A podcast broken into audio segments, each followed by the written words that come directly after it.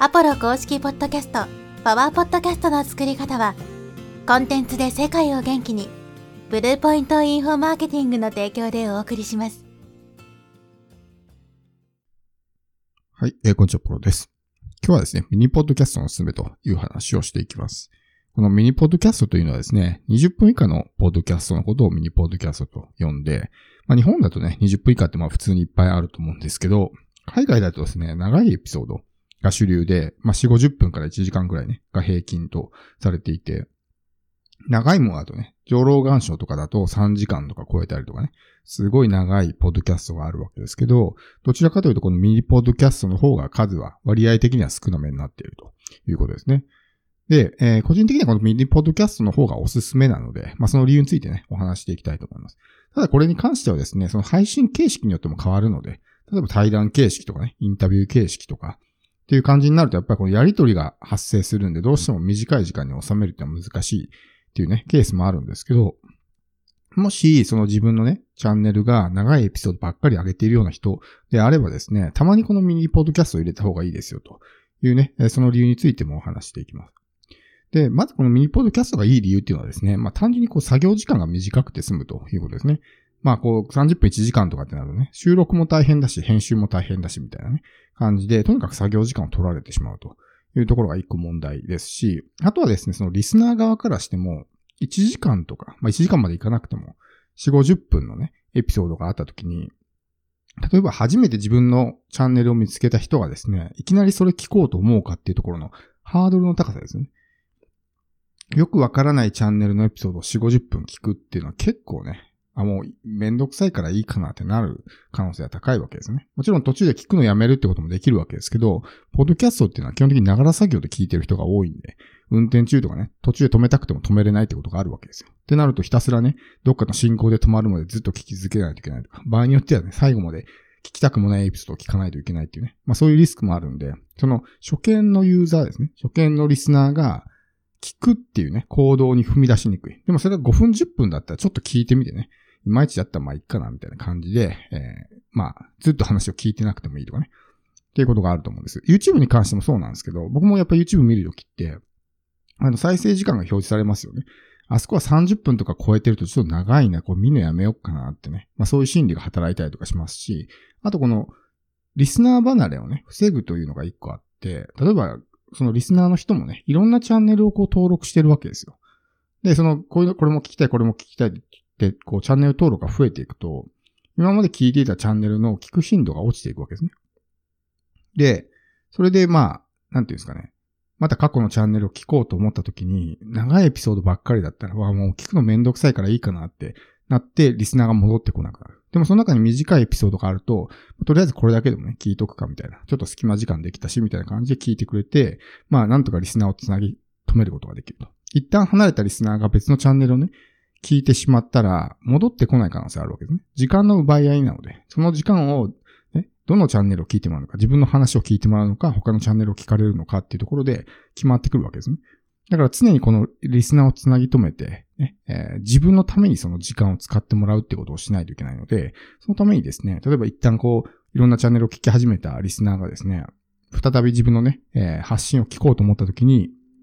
1時間とかね、出てたら、うわ、ちょっとこれ聞くの大変だな、やめとこうかな、みたいな。そういう心理が働いて、もう聞くのやめられちゃう。でも、そのハードルを下げるわけですね。5分、10分とか。っていう感じで、えーだったら、まあちょっとこれだけでも聞いとくかみたいな感じで、完全にこうね、リスナー離れにはならないと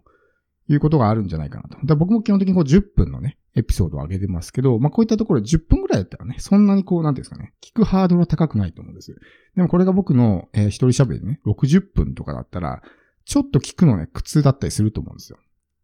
だからそういうね、えーこともあるんで、リスナーを、まあ、つなぎ止めるっていう効果もあるんじゃないかなって僕は個人的には思うんですね。自分自身もやっぱりいろんなチャンネルを聞いていて、やっぱりね、どれ聞こうかなって思った時に、よっぽど聞きたいのがあれば別ですけど、そうじゃない場合はやっぱりね、興味あるテーマじゃないものに関してやっぱ短いものを聞く傾向があるんですね。4、50分聞くってやっぱり結構大変だし、集中力も続かないしね。だったらまあ20分ぐらいでサクッと聞けるようなものを選択しようっていう。そうするとその20分とかのエピソードを配信してるチャンネルがメインみたいな感じになっていくんですね。長いやつは本当に聞きたいやつしか聞かなくて、もうそれ以外は全然聞かないみたいな。やっぱこう時間には限りがあるんで、ね、えー、全部聞けるわけじゃないですか。ってなると今まで頻繁に聞いていたチャンネルを全然聞かなくなるみたいなことが発生してくるわけですね。なので、こう、相手にね、相手のこのリスナー離れを、まあ、防ぐためにもこういうミニポッドキャスト、短いやつを入れていくっていうのはね、効果的じゃないかなと思います。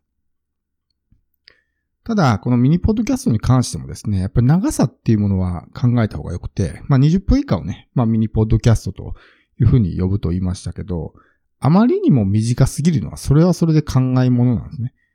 例えば2、3分とか。まあ以前このエピソードの最適な長さみたいなね、話をしましたけど、その時にもね、同じようなこと言ったかもしれないですけど、やっぱ2、3分とかね、だと短すぎるわけですね。え、もう終わりみたいな感じになっちゃうんで、そうするとやっぱ価値が下がるんですよ。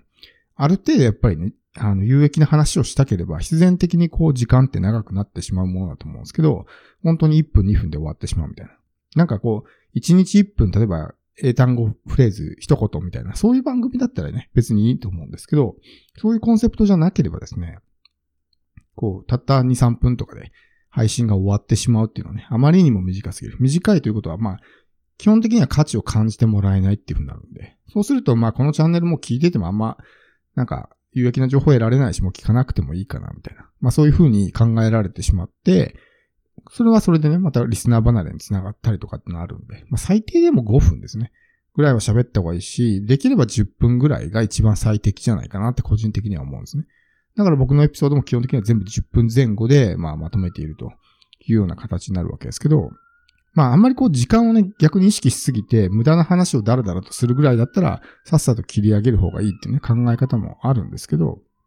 まあそのあたりはね、状況によりけりで、僕の場合はこの10分にこだわってる部分があるんで、もう途中でね、5分ぐらいでネタが切れてもね、ひたすらこうなんとか繋ぎ止めて、無理やりね、10分喋るみたいなことをしてますけど、まあこれってなかなかね、えー、難しかったりすると思うんで、そういう場合はもう本当にね、5分とかで切り上げても仕方ないかなとは思うんですけど、